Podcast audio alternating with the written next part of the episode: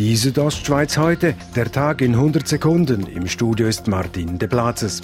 Das Bärenland in Arosa hat zwei weitere Bewohner. Die Braunbären aus Albanien sind angekommen. Laut Tourismusdirektor Pascal Jene wird der erste Bewohner, Nappa, jedoch noch keine direkte Bekanntschaft mit ihnen machen. Wir haben ja in der Innenanlage auch eine Abtrennungsmöglichkeit, Innenanlage Nord, Innenanlage Süd. Der Nappa wird Nord haben und die beiden neuen Bären werden Süd haben. Erst wenn das Außengehege wieder offen sei, werden die drei Bären zusammengeführt.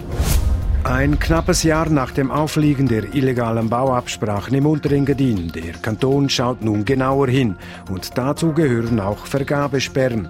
Davon betroffen ist bis jetzt eine Unternehmung. Regierungsrat Mario Cavicelli. Das bedeutet, dass die Unternehmung während einer gewissen Zeit nicht mehr berechtigt ist, Aufträge zu erfüllen für den Kanton.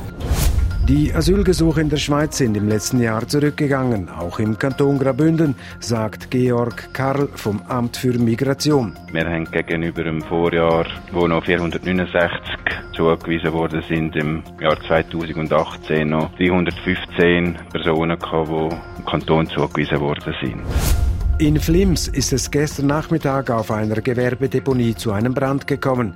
Wie die Kantonspolizei mitteilt, konnte die Feuerwehr das Feuer schnell löschen. Verletzt wurde beim Brand niemand, es entstand Sachschaden.